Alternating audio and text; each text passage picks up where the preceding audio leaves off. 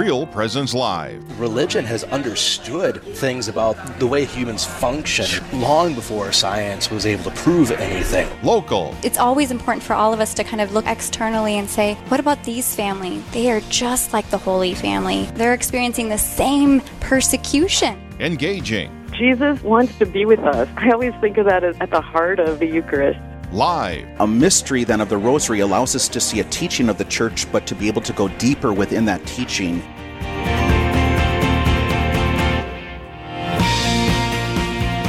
Good morning. I'm Heather Caro. And I'm Chris Euler. Thank you for joining us this fine, beautiful spring morning. This is Real Presence Live. We're broadcasting to you live this morning from Aberdeen, South Dakota. It's a gorgeous morning, but before we get too far, my new co host, Chris, we're going to put you on the spot and you're going to start us off with a little bit of a prayer this morning. All right, absolutely. And let's begin. In the name of the Father, and of the Son, and of the Holy Spirit, amen. Amen. Jesus, we thank you and we praise you. We just ask you for your continued blessing upon us. And we just thank you for who you are and what you gave to us in your suffering, death, and resurrection. We just ask you to continue to guide us each day to eternal life, to help us become as holy as we can be, provided that we also help others become as holy as they can be. And we bring this all to you as we pray. Glory be to the Father, and to the Son, and to the Holy Spirit, as it was in the beginning, is now, and ever shall be, world without end. Amen. Amen. In the name of the Father, and the Son, and the Holy Spirit. Amen. Amen. Well, welcome. This is Heather Caro and Chris Euler this morning. We're broadcasting to you live from Aberdeen, South Dakota. And thank you for joining us for Real Presence Live. Before we get too far into our show, um, I want to head it back to Fargo, and Aaron is going to tell us everything that's going on this morning. Well, thank you very much, Heather. We look forward to a fun show today. In the Gospel, Jesus speaks of the parable of the talents, and Dwayne Eichley from the Light of Christ Catholic Schools in Bismarck will share how his students took this parable and put it right into action. Then get your questions ready for Straight Talk. We've got Dr. Chris Burgwald being ready for those questions about the faith. Then in the second hour, we have Chelsea Hartman from the Bismarck Diocese to begin the hour on the beautiful things going on with a camp called Camp Recreation. She will speak more on that. And Monsignor Brian Donahue of the Diocese of Fargo will be with us to share about the goodness of praying for those who have given their lives in the line of duty. We've got a great show lineup right here on Real Presence Live. All right. Thanks, Aaron. Thank you guys. How's the weather up in Fargo? You know, it's sunny and I think it might be in the 60s. We might get a little bit warmer today, Perfect. but ah, Perfect. gorgeous. How about you guys? We're we're about the same boat, I would guess. Absolutely. No Nice. wind. No Ooh, wind. Let's mark it down. Absolutely. We Write gotta, it down in the history books. Very We're going to be nice. teaching that for years to come. there was this one day in May. yeah, exactly. Should call up the state legislators. yeah. Awesome. Thanks, well, thank guys. you, Aaron. Yeah, thank you. Well, for those of you that are just tuning in, you're listening to Real Presence Live, and I'm Heather Caro and Chris Euler. This is your first time co-hosting. Yeah, my first time. I'm pretty excited. It's it's gonna be a, it'll be good, a fun new little experience. I hope you have fun because I Oh, think yeah. it's fun time. I'm having fun already. I got. Well, there you go. We're off to a good start. Absolutely. well, and it'll be interesting because a couple of the people that we're interviewing today, you actually know them. I do know. I know two of the people that we're interviewing. I know Dwayne Eichley. Uh, he was actually my seventh and eighth grade religion teacher back when I was a, a little little guy. And then Chelsea Hartman, I know as well. I know her as Chelsea Rashow, actually formerly from my days of going to the search program and then the Bismarck Okay. Diocese. Um, and so uh, it'll be pretty fun to It will have- be fun. to talk with them. I guess had no idea until yesterday that I'd be talking to them. So I know. kind of I- cool. I, love it. I always love it when you're like, "Hey, I know them." Oh yeah. But we're going to learn more about you as a person. Who is Chris Euler? That's going to be coming up at 9:20 this morning. Oh boy. So Buckle up. buckle up, folks. I don't know if we have enough time to unwrap all of Chris, but you know, we'll get started at least. Oh, Jesus help us.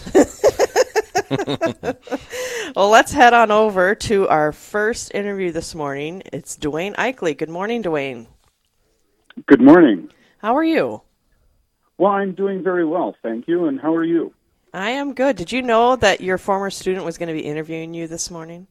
Yeah, good morning, Well, Mr. I- Eichley. Good morning, Mr. Euler. How are you? I'm doing It's, really um, well. I'm, I'm honored and pleased to uh, to visit with the both of you this morning. Absolutely, same. We're glad to have you. Well, tell us a little bit about yourself. Um, well, as you said, my name is Dwayne Eichley. I'm married to my beautiful wife, Doreen. In fact, next week it's going to be our 40th wedding anniversary. Wow. Congratulations. Um, we have, well, thank you. We have four sons that uh, went all the way through um, Catholic grade school and Catholic high school here in Bismarck, and eight grandchildren. I've uh, I'm currently a religion teacher at the St. Mary's Academy in Bismarck, and I've been um, teaching religion for 34 years. So that's a little bit about me. So, how was he as a religion teacher, Chris? he was pretty good. Pretty good. Absolutely. Be Actu- nice. Hey, he was the. well, so I had him seventh and eighth grade, Uh-huh. and that end of our eighth grade year, we got confirmed. So by then, we had we knew a lot about the faith and had to be ready to kind of take on a new role and make the faith our own. And so Right. I'd say he prepared a lot of us very well. Important time in people's lives. Absolutely. Absolutely. Well, today we're going to be talking about the parable of the talents and how your students have put this parable into action. What are we talking about here? Well, um, first of all, I can't take the credit for this. I'm borrowing a story that was uh, that was told by another teacher in the hills of Galilee some 2,000 years ago. Um, Jesus used parables to teach um, deeper religious truths and lessons. And I love stories. I use stories in my classroom, and um, and I think Jesus was a master storyteller. Um, his parables taught us about the kingdom of God, God's grace, and Judgment Day. And all of his parables kind of follow a similar pattern. Um, they're built on similes. They're, his stories are true to life.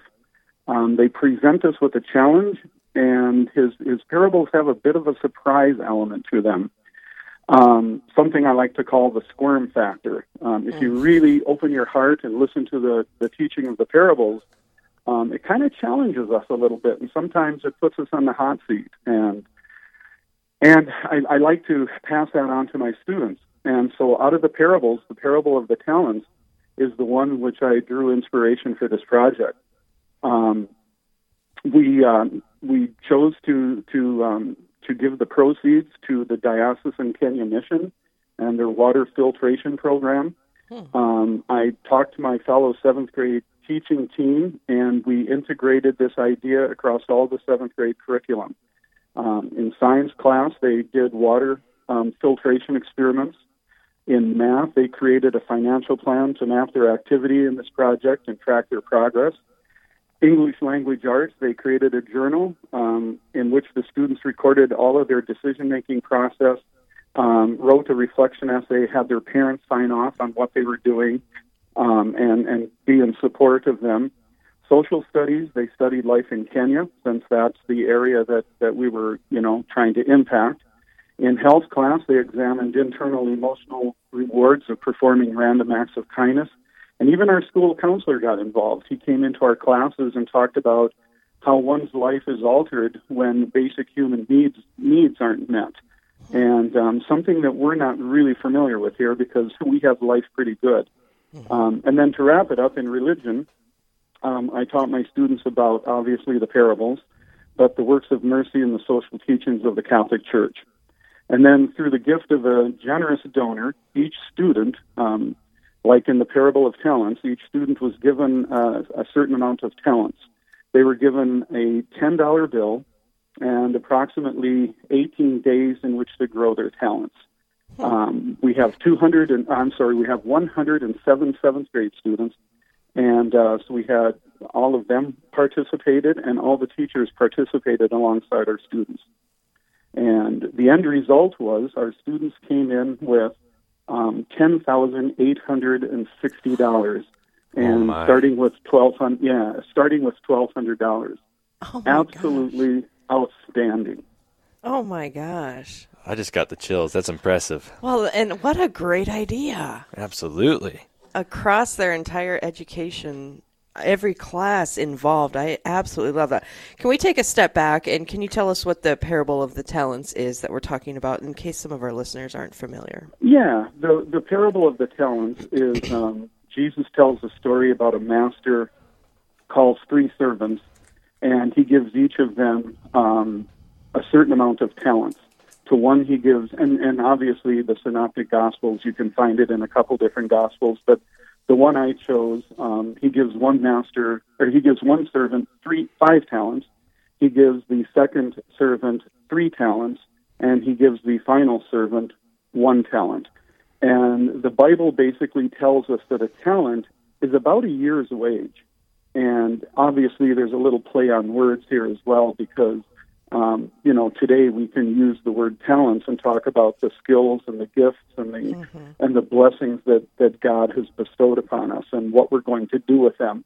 You know, I try to teach or impart on my students that, you know, what we've been given from God is God's gift to us, and what we do with those gifts um, is our gift back to God. And so, in the parable of the talents, um, the the first two servants um, invest their money and double it. And the third servant is uncertain as to what to do, so he buries it because he doesn't want to lose it.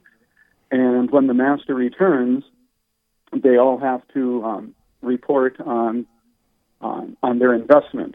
And uh, to the first two, um, the master rewards them and, and tells them, "Well done, good and faithful servant." And with the third servant, he sort of uses it as a teachable moment, um, saying that, you know, I gave you these talents, you know, why didn't you use them?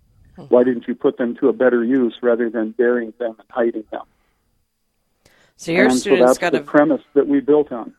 right. Your students got a very real world experience on how that worked. What are some of the things that they did to uh, increase Um, their funds? Well, well, that was the amazing part. The the creativity and the energy of the students was nothing short of of inspirational. Um, they had bake sales and candy sales. Um, many students did handmade projects like like handmade uh, prayer bracelets, art projects, greeting cards, watercolor paintings, oil paintings, um, handmade um, many handmade items. Um, one student, yeah, uh, one student uh, picked up trash in their neighborhood. Um, some students walked dogs. They did car washes, and some of the some of the results were um, two of my seventh grade girls um, raised over seven hundred dollars alone uh, by by having a bake sale. One Hmm. student raised close to four hundred dollars um, selling candy. Um, I had a team of, of a couple of girls who made the prayer bracelets. They raised over five hundred forty dollars. Um, I had a group of three young men who um, went with more of the physical approach. They they offered lawn care services and came in with over four hundred dollars. And and even the teachers, I got to send a shout out to them. The teachers contributed over seven hundred and thirty dollars. Mm, wow. Wow.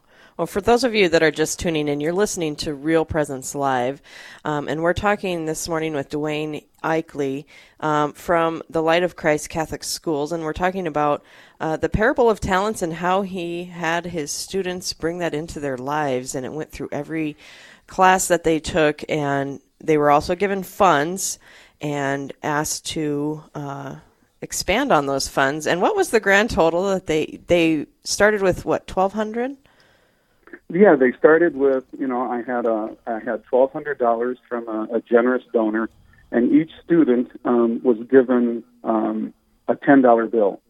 And I have 107 students. I offered, you know, the teachers wanted to participate right alongside the students. However, the teachers wouldn't take any of the. They they just, you know, they didn't take any of the startup money. They just did it all um, through the goodness of their hearts. And so, starting with twelve hundred dollars, um, we ended up with ten thousand eight hundred and sixty dollars that we donated to the Diocese of Bismarck and the African Mission, um, the Kenya Mission Water Filtration Project. so how many of the students were able to increase their funds were there some that Well, lost their shorts no, not really. No, every student, um, every student participated. Every student, um, I, I got something back from every single student. Um, you know, what's interesting is when Jesus tells the parable, um, we know that each of the three participants, their success varied. And every time I've done this project with my students, it follows a similar pattern. There's always an individual or two that isn't quite sure what to do with their talents, um, but they always at least give it back. Um, and but rather than focus on that, I, I love to focus on the graces and the fruits of this project. Um, I saw students, including other students that uh, was that were looking for someone to work with. Um, they they included them and welcomed them in their group. Um, I had students that that kind of came out of their comfort zone for the first time, and the confidence that they grew in was was beautiful.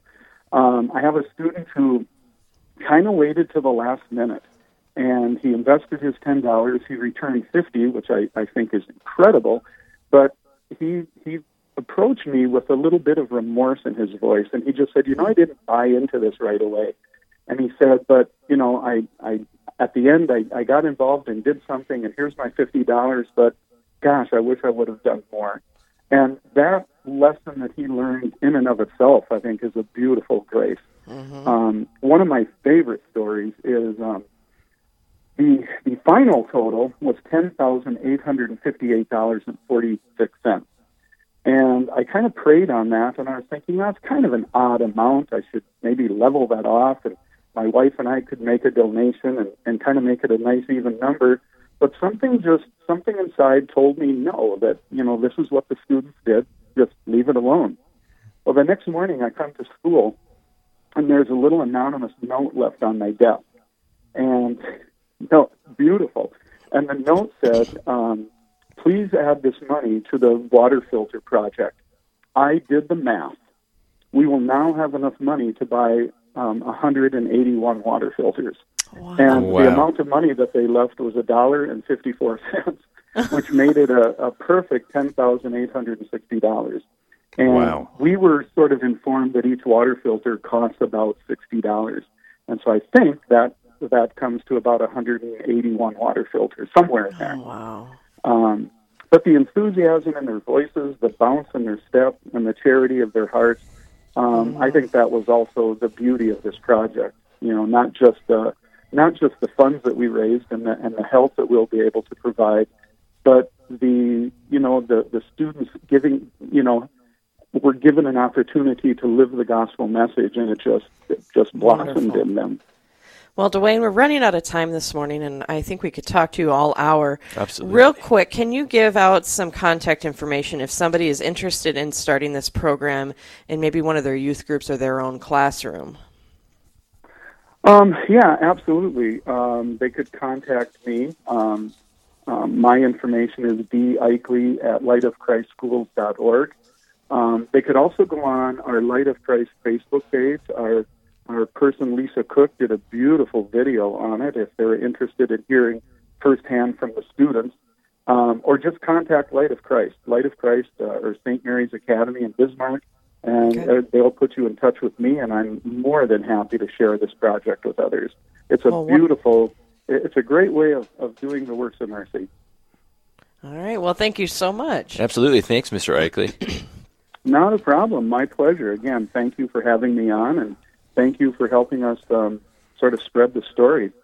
Um, Absolutely. I, I also good, would like work. to just give. I would like to give one last shout out, if I could, please. Um, I just want to say thanks to my students and my colleagues um, for for doing this, but also I'd, I'd like to say a, a big thank you for our Bishop Kagan, who um, is just a champion of Catholic education in Bismarck.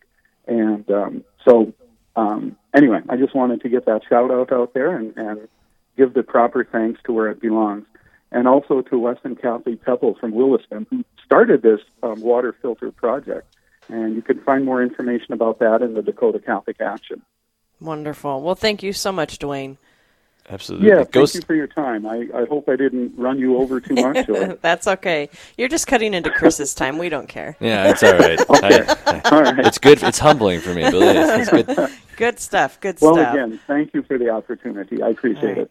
Thank yeah. you. Go Saints. All right.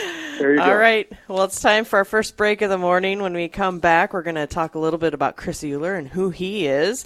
And then don't forget, it's Straight Talk coming up right after that, where you can call in and ask any questions you might have on the Catholic faith. Uh, stay tuned. All this and more right here on Real Presence Live.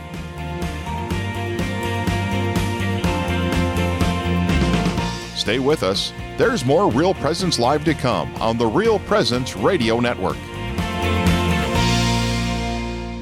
The only things hotter than the summer heat are the rates to run radio spots on the RPR network. That's not all. The signal of Real Presence Radio reaches an audience of over 2.1 million people across North Dakota, Minnesota, South Dakota, Wisconsin, and Wyoming. Hi, this is Brett Byler, Area Account Executive with Real Presence Radio, and I want to help you grow your business in front of a very faithful customer base. Don't wait. Call me, Brett Byler, at 605 670 8333. One very important parish will receive special treatment at the 2020 Built Upon a Rock Fest, including catered lunch on the concert day, meet and greet with the bands, and a special preview performance. Built Upon a Rock Fest is grateful for parish support and wants to give back. All sponsoring parishes will be entered into a drawing, and the VIP will be drawn on stage at the concert on September 14th. For details, check out builtuponarockfest.com. Builtuponarockfest.com. you know, just to jump on that comment too, of just having those responses of being able to defend the faith. You know, no matter who we talk to, I mean, there's so many people that just aren't really familiar with the church teaching. So to be able to clarify that and to be kind of the light of Christ in the world, to bring that actual truth, the, the beauty, to actually bring that to people, I think has just made, you know, it's a different changer for both of us. And I think, um, as you talked about, just knowing the truth of the church. So even if you know what the church teaches, can you really make that argument and support it Can every day, it? right, day in and day out? And that's been a big thing for me is having this resource that you can sit and listen and learn so much. A big thing for me was even as a healthcare provider, knowing what abortion is and how it works. Listening on Real Presence Radio one day to somebody, a healthcare provider, actually talking through step by step what that goes through was just a, a game changer for me. And as far as being able to vocalize that to other people so that they really understand what abortion is Mhm. and why the church teaches what they teach. We're excited to broadcast live from the Minnesota Catholic Home Education Conference on Saturday, June 1st at the University of St. Thomas in St. Paul, Minnesota. From 9 to 1, hear conference speakers and vendors share their knowledge on topics including homeschooling curriculum, living a liturgical life, minimalism for homeschooling families, how homeschooling fosters creativity, avoiding college debt, and so much more. Listen on the radio, online, on our app, and on Google and Amazon devices on Saturday, June 1st from 9 to 1 at the Minnesota Catholic Home Education Conference. We all appreciate the comforting things in life great food, laughter, celebrating Mass together, and friendships. Here at Riverview, we have all those things and more. Hi, I'm Carrie Dew, Executive Director. With senior independent living apartments and our Crosshaven neighborhood for those seniors who need a little more assistance, it is the sense of community here that makes Riverview home to all of us. Contact me, Carrie Dew, or Kelly Brecky for a tour at 701 237 4700 or online at homeishere.org. You're listening to the RPR Network. Now back to more Real Presence Live. Good morning. I'm Heather Caro. And I'm Chris Euler. Thank you for joining us this fine morning on Real Presence Live. We're broadcasting this morning from Aberdeen, South Dakota. We're hanging out in the uh, break room of Sacred Heart. Parish. Absolutely, yeah. So, Chris, this is this is your time. Uh oh. The next 20 minutes is all going to be about Chris. Oh, Jesus, take the wheel. Okay, so maybe it's 10 minutes, 10 but- minutes. 10 minutes. You're like, how am I supposed to fill it? No. So you're brand new, just joining me this morning I as am. my co-host for the first time. Absolutely. You've done one interview for Real Presence Live. I did, yeah. I did it last fall. Mm-hmm. So tell us a little bit about who Chris Euler is. Euler? Euler, yeah. So I tell people it's like Ferris Bueller without the B. And it was all I could do to not say Bueller. Yeah, I don't blame you. I, I mean, I, I get it You all get the time. I'm I sure. do. I do. It's, I'm used to it. Um, so a little bit about me. Well, first off, uh, born and raised uh, Bismarck, North Dakota. I'm a product of Light of Christ Catholic Schools. Uh, just like Mr. Ike, we talked, I went K through 12 there, and then decided to continue my education in Bismarck at the University of Mary. Go Marauders! Uh, graduated from there. Uh, with my history education degree and a Catholic studies degree. And I am now uh, campus minister at Roncalli High School here in Aberdeen. I also uh, will be teaching some classes uh, next fall, uh, a couple religion courses, so I'm pretty excited about that. Um, How long have you been teaching? Because you look like you might be 12 or 13. well, it's funny you say that because I was going to shave this morning, so my, my beard is what keeps me keeps me at least halfway. I can say that because I'm 40. yeah, I, I'm only 24, so Okay. I uh, I started at Roncalli in August, um, and it's been great. You know, I absolutely love it. Um, but more importantly than you know my job and stuff, I, I uh, my wife and I have been married for 11 and a half months. Wow. So we'll be up on a year here, uh, June 15th. Uh, we have a six-week-old son named Blaze. Congratulations. Thank you. How is that going? That's going really well, actually. He's he's he's a pretty good little guy. Doesn't Well, how would you know? well in comparison, You know, everybody always says, "Oh, that baby's such a good baby," but how would you really know if it was a bad baby? I don't know. People, I don't think there is such a thing. people tell me. I don't know. he doesn't. I'm just harassing. Oh yeah. so he doesn't. He doesn't. He doesn't scream too much. Like he doesn't cry a whole lot. You know. He's Yeah. he he grunts all night. Other than that, you know. So we had to banish him to the hallway. to the know. hallway. Yeah. My wife couldn't sleep. Please tell he me was- he's not just on the floor in the Uh, he is not on the floor. He's in a bassinet. I call it a Moses basket because that's what it looks like, you know. So Sure. yeah. So I, my wife didn't like the joke I made, but I'm like, well, if we if we have to, He's banished. we can float him down the hall. We can float him down the hallway Yeah. to Pharaoh. And she was like, that's not nice. We What can't- is what does your wife do? uh, my wife actually, so she was, uh, she's got her social work degree, um, but she's actually going to stay at home uh, and do some stuff uh, working here in town uh, for her dad. And then she used to work at Safe Harbor here in town, which is a, domestic violence shelter. Wow. Uh, she's hopefully going to help out with some stuff there. Mhm. Um, yeah, but she's going to uh, mostly be staying at home. Staying at home. So, So- a North Dakota boy ends up in Aberdeen, South Dakota. Mm-hmm. How did that happen? Uh, so, uh, well, at U Mary, I met Mariah, my wife, Mhm. uh, and we were dating, and then we got engaged, and uh, she got a job down here before I had gotten a job, and so we're like, all right, Oh, we'll come down here. So Here you uh, are. here we are. I was actually working in. Uh, I was doing some contracting work last summer, and got a phone call um, early August saying, "Hey, I, I'm from uh, Mr. Tim Wise, uh, the president. He's like, I need a campus Mhm. minister," and uh, that's how I wound up at Roncalli. So how's it been?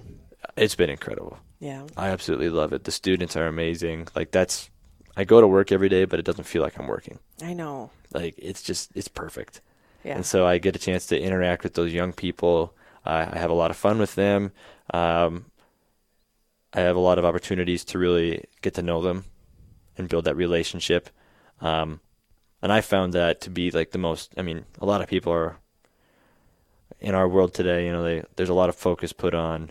Well, these are the church's teachings, and which is a good thing. There's nothing Mhm. wrong with that. Mhm. Those have to be enforced. But I've been finding it's such a beautiful witness just to get to know them, Mm. to get to know who they are, what they like. Like I have a speaker in my room, and every so often they're like, "Oh, let me connect to the speaker," and so I get to like hear the music they listen to, Mm-hmm. and I make fun of them for it sometimes. Sometimes I enjoy it, um, and even now I do some coaching up there, and uh, get to know them on that level too, just from a different aspect of a, Mm-hmm. of um, of that coaching side of things, getting to to work with them and to help form them into human beings, into good human beings that hopefully one day we can keep on growing in them into saints. Right. So starting now, planting those seeds, and so uh, it's really really awesome. So looking back at your own, you know, you're starting fairly new into the teaching of and educating and and bringing people into the fold. Real quick, can you think back to your previous life? What was most impactful for you that brought you to where you are today? I would have to say actually my time at St. Mary's High School. Okay. My freshman year, my religion teacher, he's actually he's the principal now, uh, Mr. Reed Ruggles. He was my freshman religion teacher, and you step into that classroom, and it's just like electric. Like he's excited, he's uh, on fire for the faith, but he was also very. He wanted to get to know you. He So wanted that's how you're you're bringing it along. yeah, and so I was really impacted by that, and from there, I always wanted. I actually kind of always wanted to be a religion teacher Hmm. because of the experience I had, and so him, Reed Ruggles, Father Josh Waltz, Mr. Eichley, uh, and Mr. Nick Emmel. I could I could go on a laundry list of folks that had that impact on my life that I want to do the same for, and so um, I can say it's it's been really beautiful to be able to do that. So, Oh, there we go. You know what that means, probably. Uh, oh yes. It is straight talk time, folks. We have Dr. Chris Burgwald on the line. He's in Sioux Falls, South Dakota, and knows a thing or two about the faith. So if you have any questions that you would like to ask about the faith, we would be happy to try and answer them. The number is 877 795 0122. Again, the number is 877 795 0122, or you can submit any questions you might have on Facebook. Good morning, Dr. Burgwald. Good morning, Heather. How are you? I'm doing well. How are you? Good. I found a replacement. Uh, yes, I'm but note, kidding. note, note the first name, please. I just want to point that out. Oh, Chris. I like that name. Exactly. It's a good name. It is a good name. How are things in Sioux Falls this morning? Rainy. Really? Rainy. Oh, that's not good for the farmers. No, it's not. Um, I, yeah, I definitely hope that. Um, and I know, I know that um, southeastern Sioux Falls is not. Uh, sorry, southeastern South Dakota is not unique this way, but definitely important that we pray for our farmers throughout uh, the upper plains, the Midwest, the uh, the, the, the other the, the other plains, the southern plains. I don't know, whatever we call that region. um, but yeah, You lots, too. lots of rain, hard for them to get in the fields. So Absolutely. Well, thanks for joining us for Straight Talk. Yeah, happy So, uh, we're excited to have you on to answer any questions people might have on faith or even current events. The number is 877 795 0122 if you have a question for Dr. Burgwald. I don't answer questions, but maybe Chris Euler might answer some questions too. We'll see.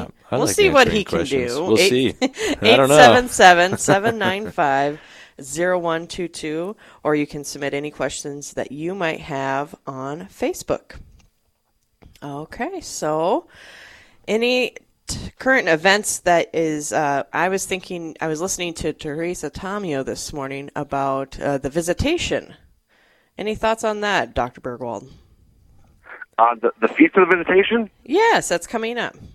It is coming up actually, and there's another feast actually. Uh, even uh, well, I'll come back to that in a minute.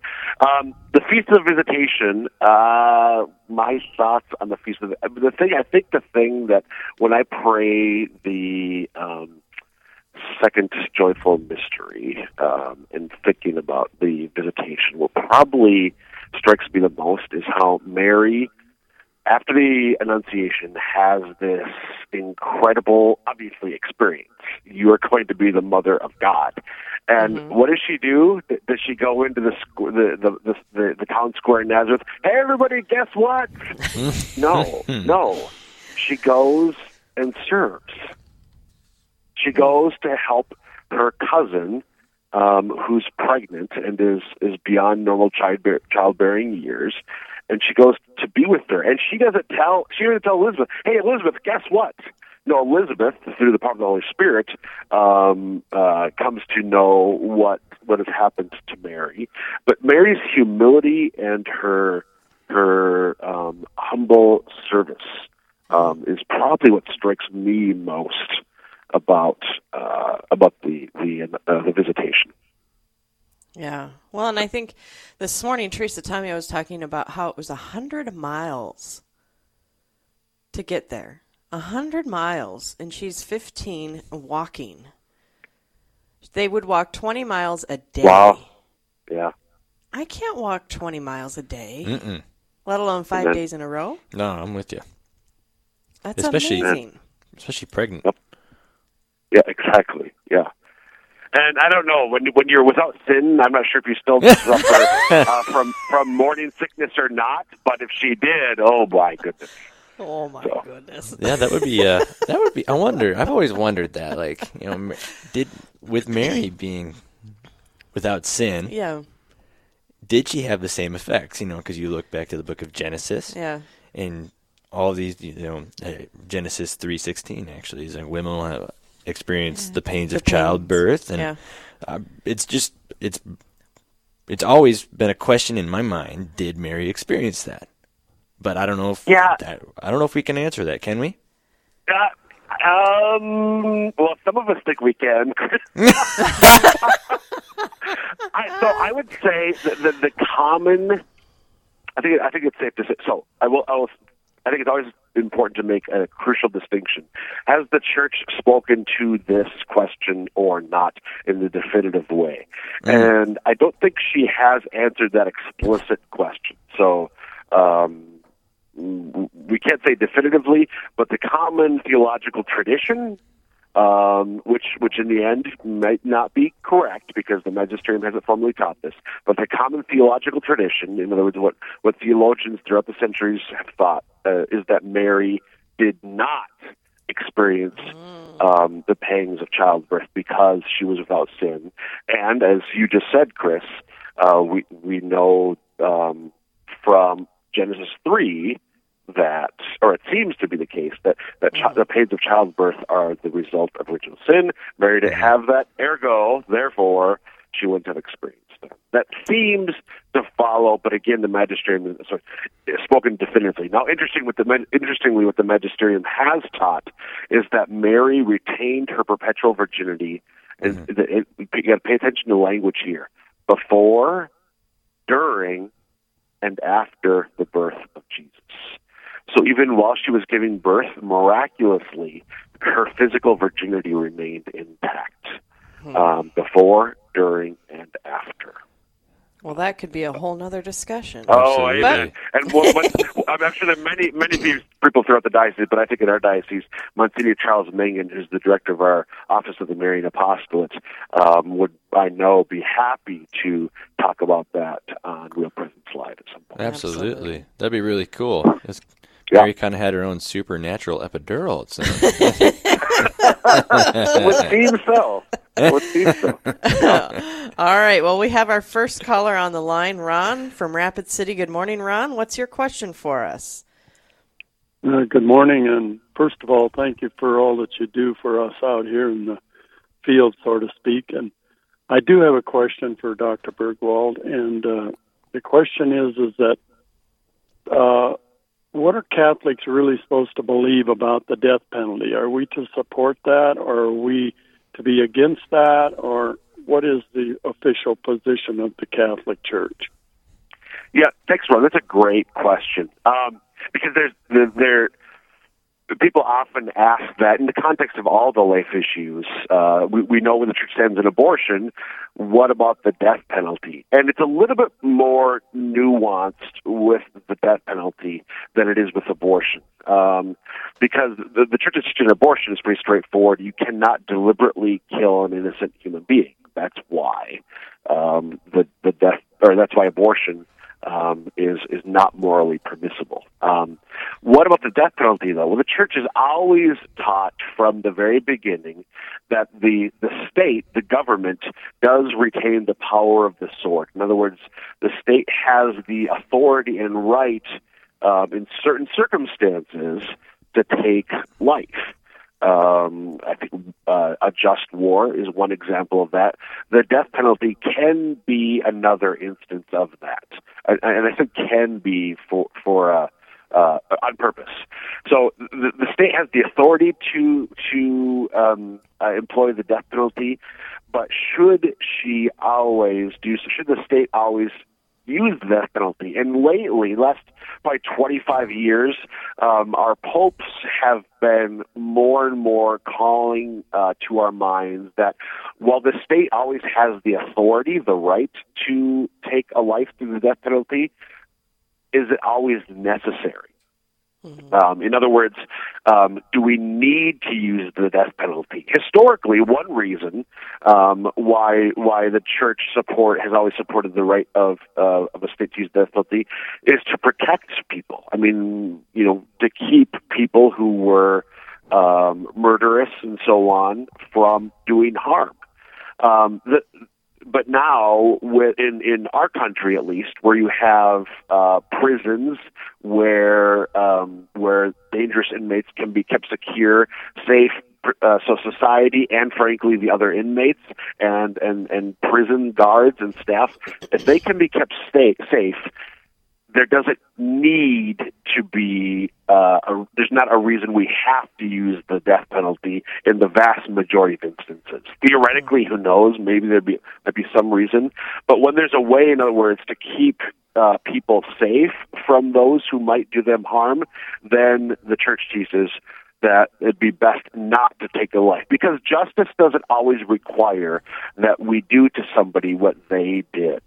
I think sometimes we, we confuse justice with vengeance that way. Um, the reason, uh, whenever we, we, we put somebody in jail, we usually put them in jail. The punishment is where they're jailed, they're imprisoned, but they didn't imprison somebody else. They may have stolen the car. The penalty isn't we're going to take your car. The penalty is we're going to put you in prison. Um, similarly, if you take a life, we're going to imprison you maybe for the rest of your life. So, bottom line, all of that, uh, the church continues to say that the state has the authority to use the death penalty, but is really saying, at least in countries like ours, if there's a way to keep society, uh, prison guards, prison inmates, um, uh, other in, uh, other other prison staff safe, then we shouldn't. Uh, that, that's, I think, what the church is saying today. Does that answer your question, Ron? That answers it very well. and I appreciate your answer. Thank you. Great. Thank you. Thank Have a great Ron. day, Ron. You Okay. Thank you. So Bye. that was a great question from Ron. If you want to join in the conversation or have a question on a completely different topic, please give us a call 877-795-0122. Dr. Chris Burgwald's on the line to help us answer these questions. Again, the number is 877-795-0122 or you can submit any questions that you might have on Facebook. So, a tough question right out of the gate. Mm-hmm. Yeah, but a good one and a common Yeah. one because I think there are a lot of questions about um, what the church teaches. Um, uh, because that's, that is another life issue, even though there's a little bit more subtlety to it than than the question of abortion. Um, it certainly is a life issue, and in South Dakota, um, the the bishops, both in Sioux Falls and in Rapid City, have generally um, urged uh, restraint in the use of the death penalty for for the reasons that I explained to Ron. hmm Yeah, it's it's a good topic, and I think one that needs to be brought up more often. Absolutely, especially in light of recent events where people are, with all the new pro-life leg- legislation happening around our country, um, we need to be more holistic. I think in our view of how we are pro-life, and so I think that was fantastic. Good. That's to why hear. we have him on the line. Absolutely.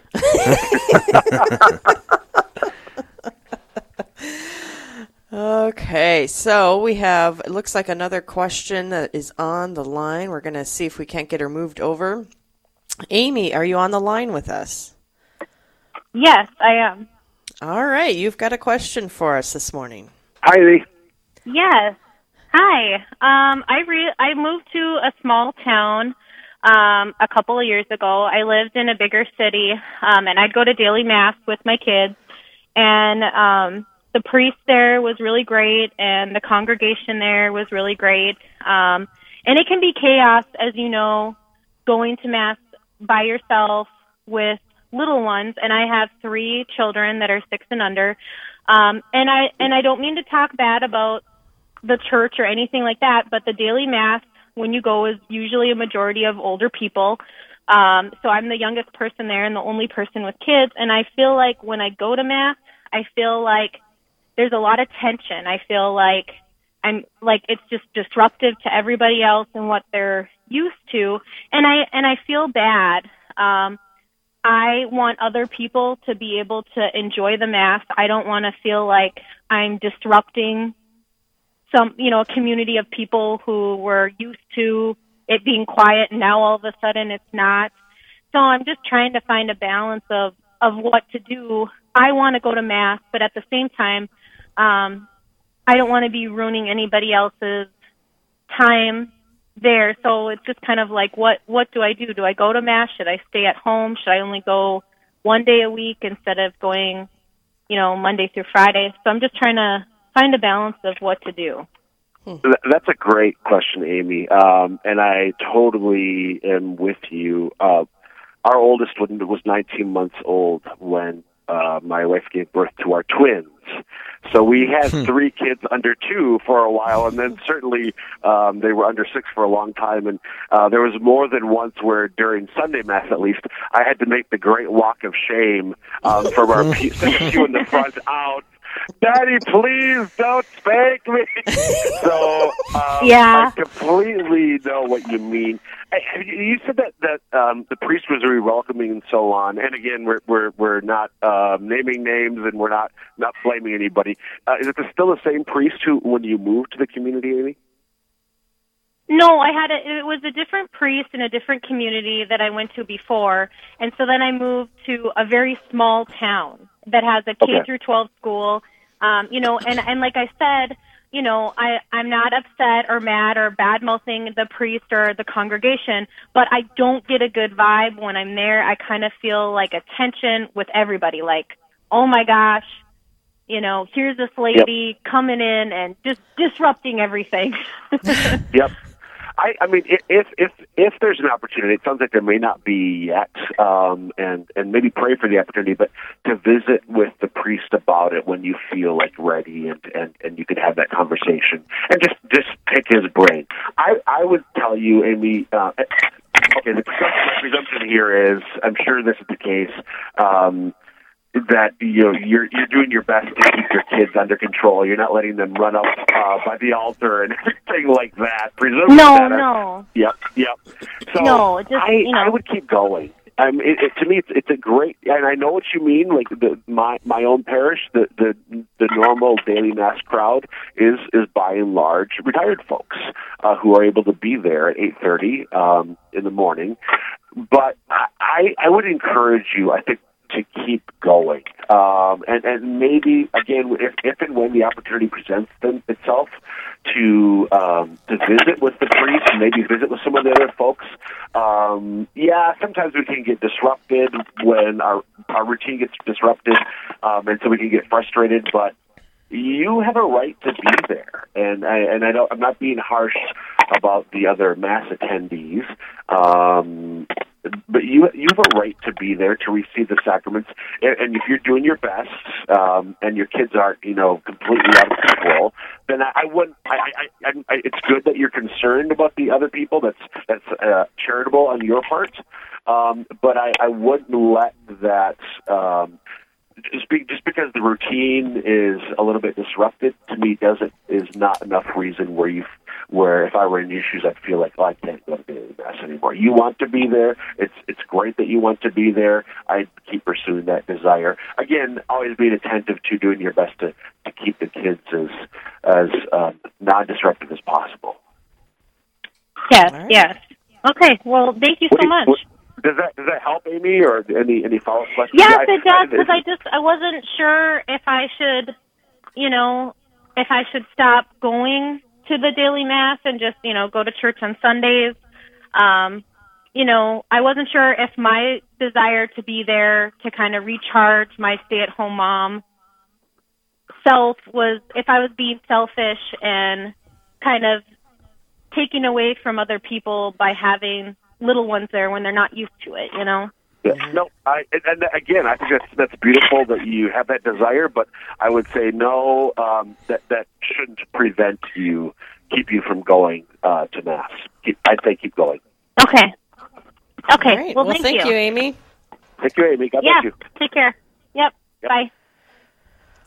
Okay, well, we're in the middle of Straight Talk. It's uh, Real Presence Live this morning, and Dr. Chris Burgwald is joining us on the phone. If you have any questions for Dr. Burgwald, you can call and ask those questions. You can call 877 795 0122. Again, 877 795 0122, or you can submit any questions you might have on Facebook. Looks like we have an anonymous question for you, Dr. Burgwald.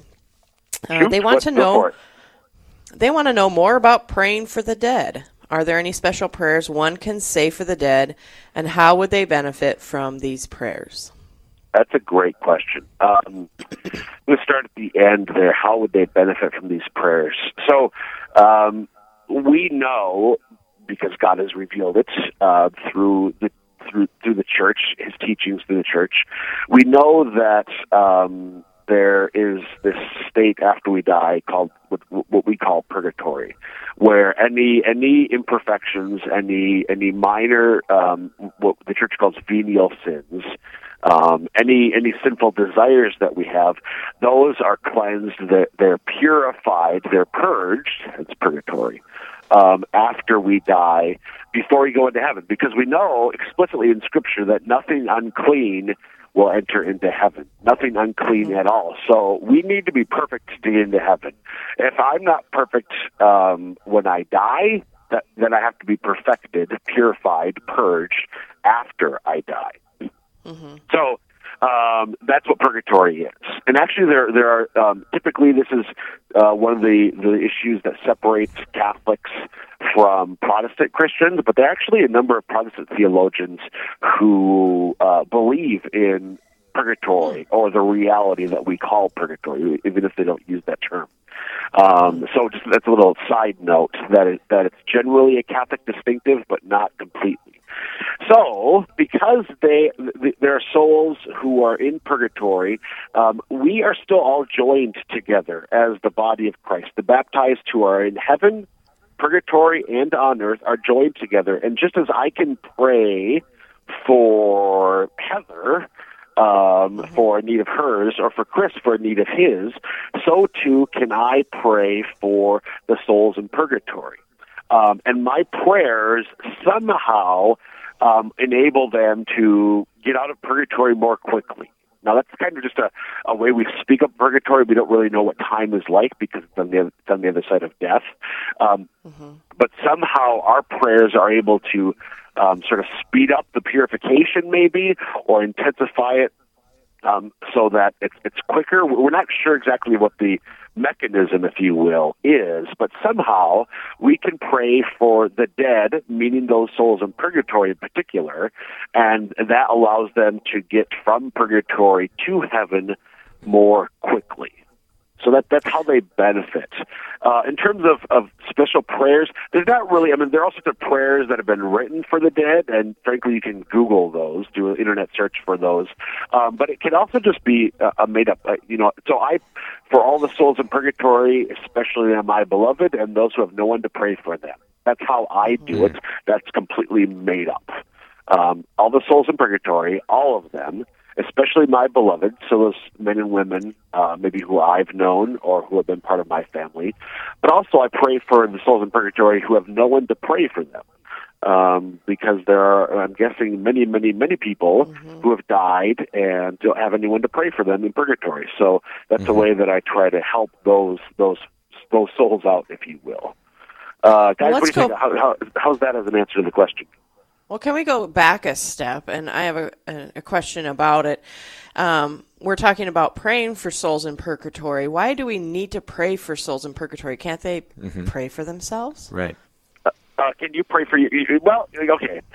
We can, uh, that's, You're no, welcome. Yeah, they can't. they, they they can't. Um, you know, we can pray in a sense for ourselves on earth, but when we're in purgatory, the souls in purgatory, they can't pray themselves out of purgatory that much more quickly. Why?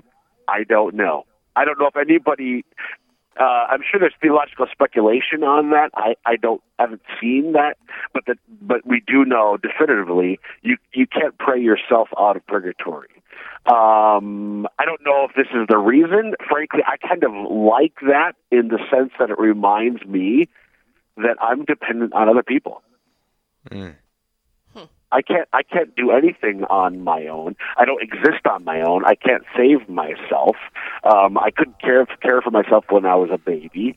Um, I depend on God. I've depended on other people my entire life, and even when I'm in purgatory, I will depend on other people to get out of there more quickly. So to tie it in as well, can you talk a little bit about like redemptive suffering in Ooh, regards to yeah, you know in our so, own so life? we can yeah, so we can pray. So we can pray for people, right? Uh, on earth, I include ourselves. Um, but we can we can pray for uh, a, a sick friend. Um, we can pray, as we are just saying, for um, our deceased loved ones and others. Um, but in addition to praying for them, we can offer our sufferings up, um, and those sufferings then can aid in whatever that prayer intention is. Um, so th- this is taught. Uh, this is spoken of in St. Paul's first letter. Sorry, there's only one letter to the Colossians. It's St. Paul's letter to the Colossians, chapter one, I think verse 24. Um, I think that's where it is, where he, where St. Paul speaks about how um, he, by his sufferings, makes up for the, the the suffering, the lack of sufferings in Christ. And it's if, if you think about the the lack of sufferings and how did, how did Jesus' suffering lack anything? Well, Jesus' suffering Mm, was perfect, but it lacks my contribution. In a sense, that's that's how the church has always understood what Paul meant. Jesus wants us, he wants me, he wants you to join our sufferings to his so that our sufferings can contribute to the salvation of the world. On our own, our sufferings, uh, as we know, oftentimes are meaningless. But when we join them to Jesus and his sufferings, they are salvific. They become redemptive because his suffering is redemptive. So we can offer, there's a phrase that used to be really common kind of went away for a while, but it's it's coming back again. Offer it up, and that can be misunderstood to mean you know buck up, toughen up. But its truth, spiritual, theological significance is that I can offer my salvation up uh, for whatever prayer intention I might have in mind. The well health, well being, uh, conversion of somebody I know, a soul in purgatory, or or maybe even for my own intention. Um, we can offer our sufferings up for all of those things. Does that answer your question, Right. Chris? Yeah, it did. Yeah, that was. It's just as I was thinking about when you mentioned purgatory, you know, and the necessity to be perfect as you go to heaven. Like we have that opportunity on earth, especially, you know, if we're struggling with, you know, I know Dante's Inferno or, or Dante's Purgatorio. Uh, it mentions the the different sins that are being purged, I guess, and so we on earth struggle with that too. So, and I know it's I know Dante is not theologically like he's not doctrine, but it's pretty good. And yep, yep. So if we're struggling with similar things that we see in the different levels of purgatory, we can also in turn offer those up. Absolutely.